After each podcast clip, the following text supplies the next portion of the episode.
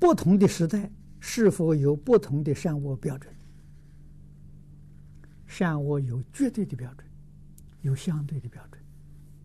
绝对的标准是讲自信，顺自信啊，就是也可以说顺着发心是善，违背法性是恶啊。那相对的呢？那各个时代标准不一样啊。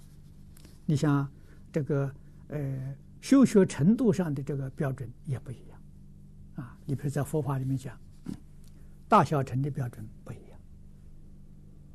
啊，初学的人跟老修行的人不一样，啊，那在这个这个这个我这个佛法华严阶层里面，实性位的跟实住位的不一样，实住跟实行不一样，啊，就好像我们学校念书一样，啊，学生验收的收的这个标准规矩标准，小学生跟中学生不一样，中学生跟大学生不一样，大学生跟研究生不一样。